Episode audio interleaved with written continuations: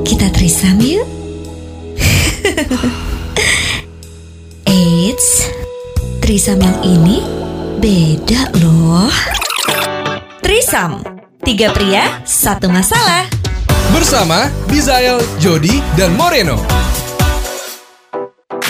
Welcome back to Trisam, 3 pria, 1 masalah. Yes, balik lagi bersama gue Bizael. Gue Jody Hendarto. Gue Jody Hendarto.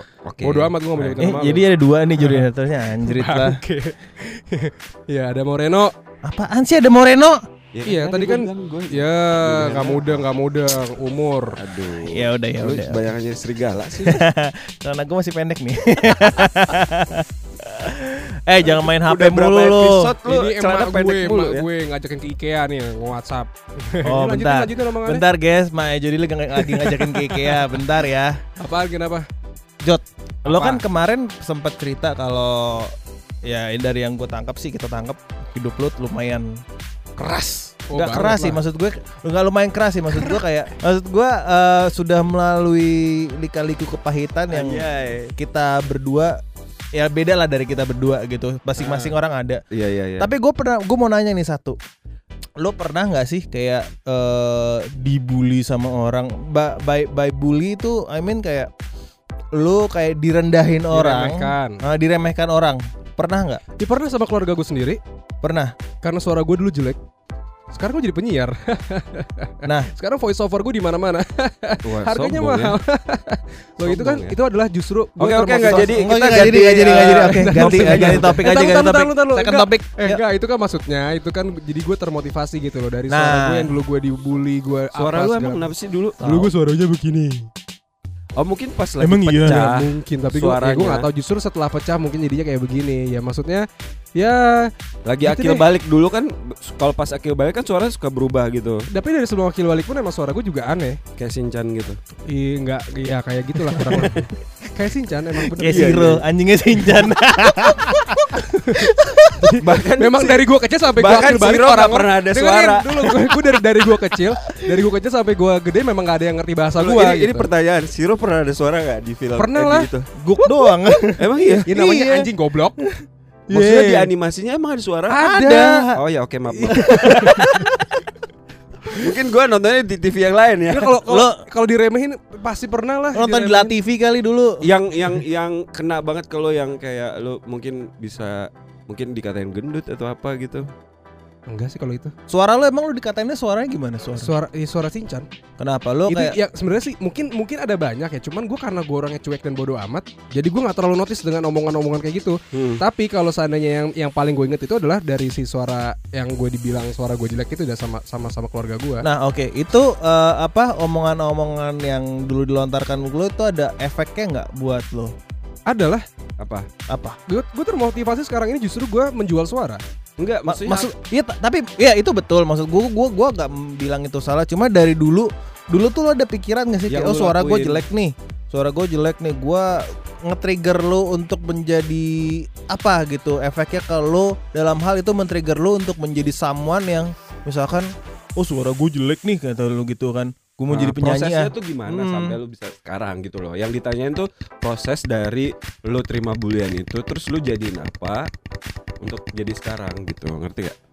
Prosesnya gue nerima aja lu menjadikan lu sakit hati atau enggak? Sakit hati itu dia mungkin gitu loh kayak jadi mungkin sebenarnya gue banyak menerima bulian dulu apalagi dulu ya maksudnya kalau bully secara verbal ya bully secara verbal gue dari orang tua tapi kalau misalnya bully secara fisik ya pasti pernah lah di sekolah mungkin gak pernah dari SMP SMA SD gue gak pernah SMA sih paling parah gitu maksud gue mungkin sekarang ini jujur kalau kita udah gede gini kita ngelihat yang anak-anak bocah SMA dipukul di apa pasti kita kesel. Tapi pada saat itu ya mungkin kita yang pada saat kita menjadi korban dipukulin sama kakak kelas kita juga kesel. Cuma pada saat kita jadi kakak kelas bisa balas dendam. Ya kan. Betul. Tapi yang gue bisa ambil di sini adalah pada saat gue dibully itu melatih mental gue disuruh push up, gue disuruh, itu ngelatih fisik gue disuruh, gue dibentak-bentak, gue diapain, itu ngelatih mental dan itu sangat-sangat berpengaruh di gue yang sekarang. Dalam artian gue menjadi lebih suka dibentak ya? Bukan dong. Maksud gitu, gue, justru gue yang ngebentak-bentak orang. Oh jadi ceritanya sekarang lu suka ngegas ke semua orang tuh gara-gara itu? Enggak, dari lu emang gue udah ngegas. Tapi maksudnya karena gue udah mendapatkan pressure mental dari dulu, jadi gue kayak udah biasa aja gitu. Di saat gue masuk ke dunia kerja yang jauh lebih kejam daripada dunia SMA yang cuma dimarahin sama kakak kelas, tapi sekarang lo dimarahin sama bos lo jauh lebih mengerikan gitu. Berarti gue bisa bilang begini, yang gue simpulkan ya, lo berterima kasih. Sering banget lo buat kesimpulan sendiri. Iya lo, orang baru mulai udah kesimpulan. Lupa. Jadi gini, berarti lo bisa gue bilang lo berterima kasih sama mereka, atau lo nggak akan bisa seperti sekarang kalau lo nggak digituin sama mereka. I mean dibully atau dikecam, bukan dikecam sih, maksud gue kayak direndahkan lah sama orang-orang itu. Gue percaya apapun yang terjadi di masa lalu adalah menciptakan gue yang sekarang. Jadi memang apapun yang gue terima, baik itu baik, mau itu buruk, mau itu menyedihkan, mau itu menyakitkan, mau itu membahagiakan, mau itu apa, itulah gue sekarang gitu. Jadi gue mau dibully zaman dulu, menurut gue bully itu juga ada manfaatnya gitu. Tapi ada batasnya. Bully juga harus cerdas, bully juga harus pintar. Enggak lo yang bully tapi lo video-videoin di Instastory, kan tolol. Itu kan lo sama aja memancing keributan kalau kayak gitu. Ya maksud gua, lo bully itu maksud gua gini loh. Lo ngebully dalam artian lo memberikan tempaan untuk orang, untuk memotivasi orang. Menurut gua enggak ada masalah. Tapi kalau seandainya lo ngebulinya yang udah sampai lo ibaratnya melukai, sampai lo yang bikin orang cacat, bikin apa, ya itu menurut gue udah kelewatan gitu. Kalau gue sih orang yang paling orang yang gue beda sama Jody. Gue nggak setuju lo ngebully dengan alasan apapun. Menurut gue, karena kata-kata yang lo lontarin itu punya different weight buat setiap orang. Masing-masing orang tuh punya history dengan words yang lo ucapin itu beda-beda. Misalnya gue ngomong ke lo item, tapi lo nggak ngerasa itu relate ke lo karena lo nggak ngerasa itu. Tapi buat orang yang punya history dengan kata itu, misalnya dia berasal dari keluarga yang kayak gimana, lingkungannya kayak gimana, terus jadi kata-kata itu punya level berat yang berbeda untuk dia gitu. Itu bisa jadi bikin dia depresi dan segala macam. Contohnya gitu. Mungkin seperti ini, kayak misalkan gue ngebully satu orang, kaki lu, telapak kaki lu kok buduk banget sih. Tapi yang gue nggak tahu adalah anak yang gue bully itu berasal dari keluarga miskin yang nggak mampu membeli alas sepatu. Iya. Tapi itu yang melukai dia. Dari apa yang gue ceritakan tadi itu adalah apa yang gue terima ya. Maksudnya bukan gue yang kasih ke orang. Jadi kalau misalkan gue menerima bully yang kemarin-kemarin itu ada manfaatnya buat gue yang sekarang gitu. Jadi karena gue bisa berpikir, tapi kan nggak semua orang bisa berpikir. Nah, yang lebih mengutamakan perasaan. Nah, ini berarti menariknya di sini. Ada formulanya di sini. Event plus your reaction sama dengan outcome. Iya kan? Berarti di saat lo dibully, how you react to it, itu adalah outcome-nya. Contoh kalau gua bully tadi anaknya, lu kaki lu buduk banget sih. Ternyata dia berasal dari keluarga miskin yang enggak bisa beli alas sepatu.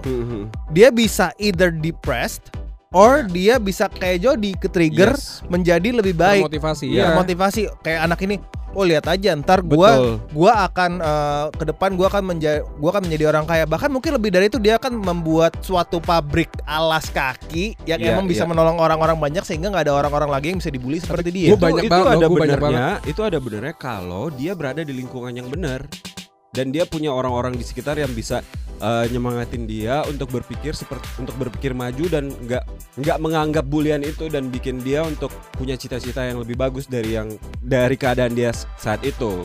Tapi kalau misalnya dia berada di lingkungan orang yang semuanya negatif ke dia, bisa jadi lebih bahaya buat dia. Nah sekarang gue tanya sama lu, Darren, bulian terparah apa yang pernah lu dapatkan yang men-trigger lu bisa berubah 180 derajat ke arah yang lebih baik? Ada nggak? Entah dari keluarga, entah dari teman, entah dari netizen ke atau siapa ke, bully comes from every kind of things. Mungkin ada beberapa kata-kata yang bikin gua baper, tapi nggak ada yang bikin gua kayak sampai down banget gitu, nggak ada. Cuman kayak gua ada beberapa kata-kata yang bikin gue mikir kayak gini, ini orang-orang nggak mikir ya kalau misalnya mereka tuh nggak punya pengalaman yang sama kayak gue, misalnya kayak gitu. Tapi gue nggak pernah yang anjir mereka tuh gini banget sampai yang sedih sampai galau gitu, nggak pernah. Cuman memang gue akuin ada beberapa kata-kata yang ngefek gue gitu. How did you react when that happened? Gue awalnya mungkin pada saat itu ada beberapa momen yang mungkin bikin gue kayak jadinya mikir, tapi bukan mikir dan kepikiran mulu sampai nggak bisa ngapa-ngapain gitu, enggak. Tapi mikir, tapi akhirnya gue kayak ya udahlah, bodo amat gitu. Outcome lo berarti bodo amat? Iya, lebih ke yang ya udah biarin aja dia ngomong kayak gitu. Gue bakal nunjukin kalau gue nggak seperti itu. Gitu. Ya berarti bisa termotivasi juga dari omongan orang. Iya, bisa termotivasi. Ya, itu juga. Ya sebenarnya sih balik lagi ke orangnya masing-masing juga lah. Ya, gitu. Ya. Kalau saat lo menerima bulian, lo menganggapnya itu sebagai apa? Apakah lo mau maju dengan kata-kata itu atau justru lo akan tersendat gara-gara kata-kata itu? Cuman kalau sekarang misalnya gue dikatain sesuatu yang jelek dan mungkin ada hit my spot yang mungkin zaman dulu gue punya history dengan itu segala macam, gue pasti akan ngomong, hey, gue nggak suka lo ngomong kayak gitu, karena itu efek gue dengan history gue dan segala macam, gue bakal jelasin gitu loh, kalau lo jangan lakuin itu gitu. Untuk sekarang ya, untuk sekarang. Berarti lo orang yang kalau dibully lo nggak suka, lo langsung konfront nih, lo nggak suka. Yeah, gue nggak suka lo ngomong kayak gitu. Yeah. Kalau sekarang, kalau dulu? Kalau dulu mungkin gue kayak yang diem aja, tapi mungkin sampai di rumah gue mikir gitu kayak, emang gue gitu ya, emang gini. Tapi abis itu gue bisa bisa overcome the feeling itu loh, ngerti gak?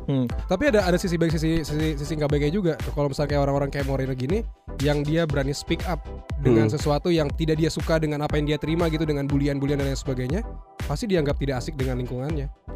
Ya.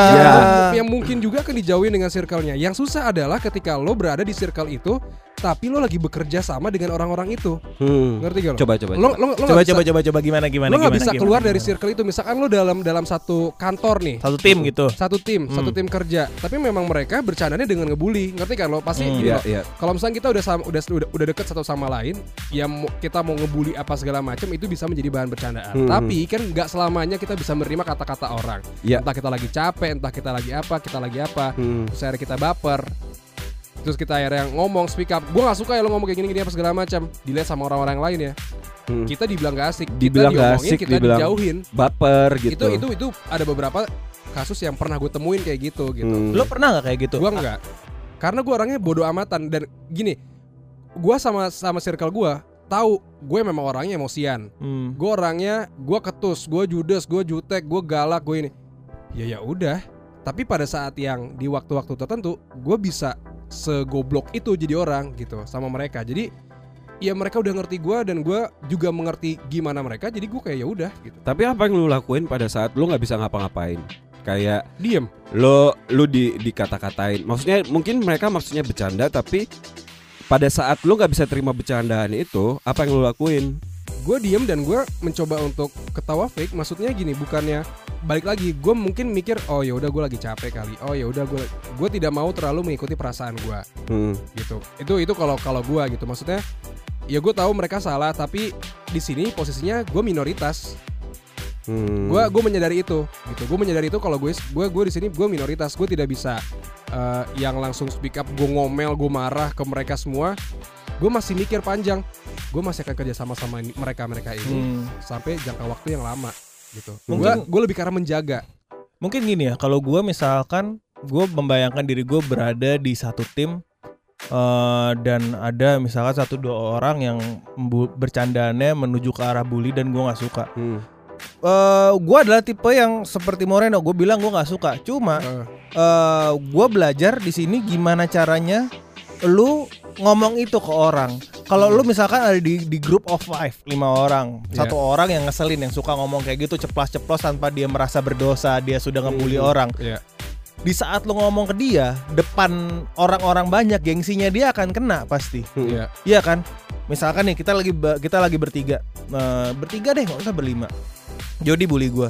Ah, Bil, lo apaan sih lo? Ngondek. Iya, emang iya gitu. Ya emang iya. Itu respon, itu reaction pertama. Itu reaction pertama yang akan gue keluarkan. Gue akan oyain biar cepet. Itu satu. Yeah. Kedua, kalau gue emang on the day yang man, I'm not having it at this time. I'm not fucking with you. Somebody has to slap you on the face gitu kan. Yeah. But enggak literally sih, cuma maksud gue enggak akan ngomong ke Jody, "Jod, lo anjing lo ya. Gue enggak suka sama cara lo ngomong gue ngondek." Gue enggak ngondek, tapi depan Moreno. Pasti egonya Jody tuh kena kayak anjing gue dimarahin depan orang. Yeah. Lo lebih yang bener kan? Ngomongnya personal. Betul. Ayo udah gue hayain, abis itu gue keluar pasti gue ajak ngomong Jody, "Jod, sini deh gue mau ngomong," gue bilang, "Tadi kan lo ngomong kayak gini, kalau bisa jangan nih, gue soalnya gak nyaman, gue gak nyaman." Soalnya gue gak ngondek. Soalnya kan gak nyaman mau dia ngomong kayak gitu. Gue tuh gak ngondek, gue ngomong. Itu rahasia kita aja. Iya, gue pasti akan gue ngomong gitu kayak, Jod, sorry nih, bukannya apa, cuma bercandaan lo yang tadi kurang masuk dengan teks bercandaan gue." Iya. Gue juga ada pengalaman kayak gitu. Misalnya kayak gini, gue udah berkali, misalnya ya kayak tadi lo kayak ya teman-teman berlima berenam gitu, terus mereka bercanda yang misalnya ngatain lah gitu, terus ya kalau misalnya udah 2-3 kali gue ngomong depan orang-orang kayak gue nggak suka, tapi maksudnya bukan nggak suka yang kayak gue langsung maki-maki orang itu, jangan bercanda kayak gitu dong, nggak suka, nggak asik nih gitu. Nah itu kalau berkali-kali tapi masih mereka lakuin, gue akan ajak ngobrol secara pribadi gitu, biar tujuannya adalah biar mereka tahu kalau gue nggak suka tuh kenapa, ada alasannya gitu loh. Kenapa gue nggak suka? Gue punya pengalaman gini bla bla bla. Lu ngomong aja gitu. Dan kalau misalnya mereka masih tetap ngelakuin juga, emang auto orang aja yang brengsek gitu. Somebody has to slap him on the face with a chair. Karena gue juga orangnya cuek dan bodo amatan. Mungkin pada saat itu gue bisa baper, gue bisa emosi. Tapi ya gue tadi kayak gitu juga. Iya. Malah karena tuh teman-teman gue yang kesel, "Kok lu malah pasrah banget sih?" gitu-gitu.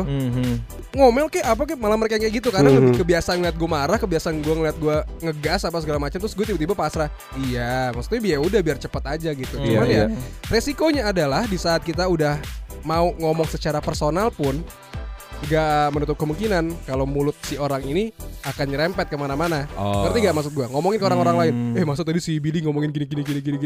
Akhirnya jadi bahan omongan lagi lah buat mereka ya. Cuman ya baik lagi sih kayak gue bilang sebelum-sebelumnya juga, lo mau sebaik apapun sama orang, lo mau sejajar apapun sama orang, pasti ada aja yang ngomongin. Jadi ya lo udah lah, lo muka kulit badak aja kalau misalnya kayak gitu, ya kan? Gitu. Gua lo sendiri dulu, pernah gak tapi lo dibully? Gue dulu salah satu bulian yang gue ngomongnya bukan bulian sih. Dulu itu waktu kecil kan gue gendut ya. Itu umur berapa? Gue lupa umur berapa. Pokoknya sampai nyokap gue ngomong gini, SD. Udah gitu nyokap gue ngomong gini, "Ih, Billy gendut banget, ntar gendut gede gak ada yang mau." Oh iya. Gue diomongin kayak gitu, gue inget banget. Itu gue abis itu, lo bayangin soal itu literally kayak film Imperfect banget sih. Iya, gue literally yang kayak abis itu gue diet. Lo bayangin anak kelas 5 SD diet. Anak SD diet, gue sampai gue di rumah tuh ada meja belajar kayu jati. Gue sampai ngeringkel di atas meja belajar kayu jati itu karena gue di kepala gue teringat gue kalau gendut nggak ada yang mau sama gue tuh. Dulu udah gendut tonggos lagi sebelum gue pakai behel ya, pokoknya jelek banget deh gue. Lo pernah pakai behel? Pernah gue pakai behel. Pas lo jelek banget. Kamu sekarang ganteng. Wah gila kali lo. Wow. Gue pikir lo lahir udah kayak gini. Ternyata semua penampilan itu butuh proses ya guys. Perawatan say. Gue tuh dulu ke dokter kulit emang gak mahal say. Nah gue tuh dulu dokter apa lo dulu? Gak boleh sebut kecuali mau di endorse. Oh iya. Ya gue tuh dulu digituin sampai gede, sampai gue, lo bayangin seorang anak SD udah mulai diet karena perkataan itu terngiang terus. Gue nggak ngomong nyokap gue salah banget karena gini, karena gue tahu nyokap gue itu maksudnya he had a good intention, betul. Yeah. Intentionnya bagus gitu karena ya kondisi gue dulu meresahkan memang. Emang sih gue penasaran dah. Se-area Permana gak? Enggak kan? Enggak lah cuy. Berapa? Lu inget gak berapa kilo? Aduh gue gak inget berapa kilo, cuma Cuma tuh jelek banget. Gue tuh dulu rambut gue ngembang kayak semi kribo gitu. Bibir gue tuh gue dikatain bibir monyong 5 cm bimoli cuy. Bimoli. SD bimoli. Terus gigi gue tonggos. Jadi kan bibir gue efek 3D-nya makin nyantar ya. Jadi efek 3D kan. Jadi mungkin nyokap gue melihat itu resah. Terus ya udah disuruh diet. Akhirnya gue berhasil tuh. Satu SMP gue udah kurus. Terus udah gitu nyokap gue ngeliat lagi, Billy bibirnya tonggos, apa giginya tonggos. Gara-gara giginya tonggos bibirnya jadi maju. Karena gue juga dikatain teman-teman gue dari dulu, bimoli, bisa bibir monyong 5 cm, bangsat dah. Iya kan, terus udah gitu gue sempet, emang apa yang salah ya sama bibir gue ya, gue bilang. Ya udah akhirnya nyokap gue ngebehel. Gara-gara gigi. Ternyata gara-gara gigi. Begitu gigi gue dibehel, 3 tahun kemudian gue lepas. Gue jadi kayak Keanu Reeves. Waduh, berat. Tapi masalah ngomong masalah bullying di keluarga, gue punya sepupu itu yang kayak ngebullyingnya tuh udah kayak biasa aja gitu. Bahkan itu jadi nickname di keluarga. Lu bayangin. Jadi gue punya sepupu 3 orang, satu keluarga, kakak adik bertiga. Yang kakak pertama giginya tonggos. Terus lu tau nggak di rumah dipanggil apa? Dono. Itu panggilan rumah. Lu bayangin, itu panggilan di rumah. Adanya yang bungsu itu dipanggil triplek gara-gara kurus. Jadi itu nickname di rumah dan mereka udah jadi biasa kayak ya udah. Jadi gua kalau ke rumah situ gua juga manggil mereka kayak gitu. Kayak ya udah itu jadi nama panggilan mereka di rumah. Waktu gua kecil gua juga sempet gendut kan. Ya enggak gendut banget sih karena gua berkaca sama mungkin cuman gua yang enggak pernah gendut di sini. Ya tapi sekarang. Oh iya. Sekarang. Tuh, kena kalau gue bully mampus. Jadi dulu waktu kecil gue sekarang udah agak curvy, bukan gendut. Pembelaan. Molok curvy anjing. Dulu gendut, tapi gue tuh justru ngeliat dari abang gue yang beratnya pernah sampai ratusan kilogram. Wow. Terus gue sadar kalau gue ada bakat gendut kayak dia. Gue nggak mau kayak dia. Nah gue udah mulai menjaga makan juga sama dari SD. Dan nyokap gue bilang apa? Kamu jangan gendut, nanti titiknya kecil loh. Ini mesti dimasukin di highlight ya. Aku tidak mau kecil. Ini masukin di highlight ya nanti 15 detik. Aku tidak mau titikku kecil. 15 detik gitu. Instagram ini dimasukin ya, 30 detik ini dimasukin. Terus sekarang kecil apa gimana? Ya besar dong. Ya SNI lah, setidaknya SNI lah, enggak kecil gitu. Tapi kalau yang kayak gitu-gitu, kayak yang gue bilang tadi, omongan nyokap gue itu memotivasi gue sampai sekarang. Gue enggak boleh gendut. Bukan karena gue sampai sekarang gue sadar gendut itu gue nggak bilang gendut itu jelek atau apa, tapi gendut itu manfaat untuk badan satu kurang bagus, kesehatan. Kedua appearance, iya karena lo pertama apalagi kalau kita berhadapan dengan klien segala macam, yang dilihat pertama apa? Appearance. Fisik. Ya itu nggak bisa dipungkiri. Itu nggak bisa dipungkirin. Fisik adalah penilaian pertama. Betul. Ya, lu berotak. Betul. Yeah. Walaupun orang ngomong emang punya otak. Punya. Gue pernah ronsen. Mikir dulu. Iya. Kenapa mikir? Dibalikin guys pertanyaannya guys. Iya. Satu appearance, kedua otak, ketiga hati ketulusan ya apalah itulah. Cuma gue menyadari itu sampai sekarang sampai itu memacu gue kayak oh ya udah gue nggak bener apa yang nyokap gue omongin dari dulu. Kalau gue nggak diomongin seperti itu, nggak akan ada mindset seperti ini di gue gitu. Nyokap gue tuh paling anti banget anaknya gemuk. Jadi kalau emang anaknya udah gemuk, apalagi adek gue cewek. Adek cewek kan paling sensi ya kalau dia, adek kok gendut banget sekarang. Adek gue kalau digituin langsung kagak mau keluar dari kamar. Wow. Kagak mau keluar dari kamar langsung ditanya, "Ayo nih, enggak mau." Buset, gue bilang galak banget. Ya kan, tapi emang anak cewek seperti itu dan emang itu. Kalau gue sekarang dikatain gendut, gue kayak ya udah gue udah terima diri gue apa adanya. Iya. Bodo amat lu mau ngatain gue gendut kecuali klien lo ketemu sama klien lo pusing kan, tiba-tiba ditawarin apa kerjaan terus berhubungan dengan fisik. Iya. Betul, memang. Makanya gue bilang gue berterima kasih. Karena nyokap gue sudah ngomong seperti itu walaupun pada saat itu reaction gue mungkin kurang baik, kurang nggak seperti sekarang. Cuma sekarang gue ngerti kenapa nyokap gue concern akan hal itu. Iya, memang mungkin kalau misalnya kita lihat sekarang, mungkin beberapa orang kalau misalnya kejadiannya udah bertahun-tahun yang lalu mungkin udah nggak ngefek ke diri kita dan ke diri mereka yang kena bulian itu. Tapi mungkin pada saat the moment dia mendapatkan bully itu pasti sedikitnya ada efek buat mereka. Sedikit ya, banyak sih. Sedikit banyak sih, bukan sedikitnya. Tergantung Ya itu, makanya ini sebenarnya topik ini kita godok untuk para bully dan para yang dibully. Yes. Itu bagaimana rasanya kalau lu kena bully dan bagaimana rasanya kalau lu yang membully, apa efeknya terhadap yang terbully. Ya, gitu. Mungkin kan? Mungkin mereka yang ngebully itu memang not intentional ya. Not intentional. Cuman ya seperti yang gue bilang tadi, every words itu punya different weight buat setiap orang masing-masing, yes, gitu. Betul. Jadi ya hati-hati aja. Maksudnya lu mau bercanda pun harus lihat ya lihat situasi dan lihat orang juga gitu. Orangnya lagi oke apa enggak kalau dibercandain. Cuman kalau misalnya kita ngomong kayak gitu mungkin gampang ya, tapi pada saat kita lagi ngumpul sama temen-temen kadang-kadang suka keceplosan ya, gitu kan, namanya juga bercanda, masa kita mesti ngatur-ngatur gitu ya, kan. Tapi itu kan bisa dilatih, maksud gue lo bisa kayak membiasakan. Oh ya udah, lo bisa membiasakan diri untuk control your mind, control your mouth. Gitu. Cuman kan kayak control kayak gitu tuh jadinya kayak aduh, pertemanan ini terasa kaku banget ya guys. Ya, ya kalau kita udah kalau udah deket gitu kan ya apa sih lo Ren gitu, gendut lo gitu kan. Kayak anjing gitu kan. Makanya terima kasih gue hari ini, terima kasih. Gua makanya sebenarnya gue lagi program udah menaikkan berat badan. sudah. Ya, akhirnya gak bisa gue kontrol. Jadi sebenarnya kita menurut gue di hidup ini kita nggak bisa mengontrol apa yang akan terjadi. Hidup ini mungkin bisa dibilang gini kali ya, di balik sisi negatifnya bullying itu sebenarnya ada sisi positifnya juga untuk diri kita sendiri, untuk memotivasi.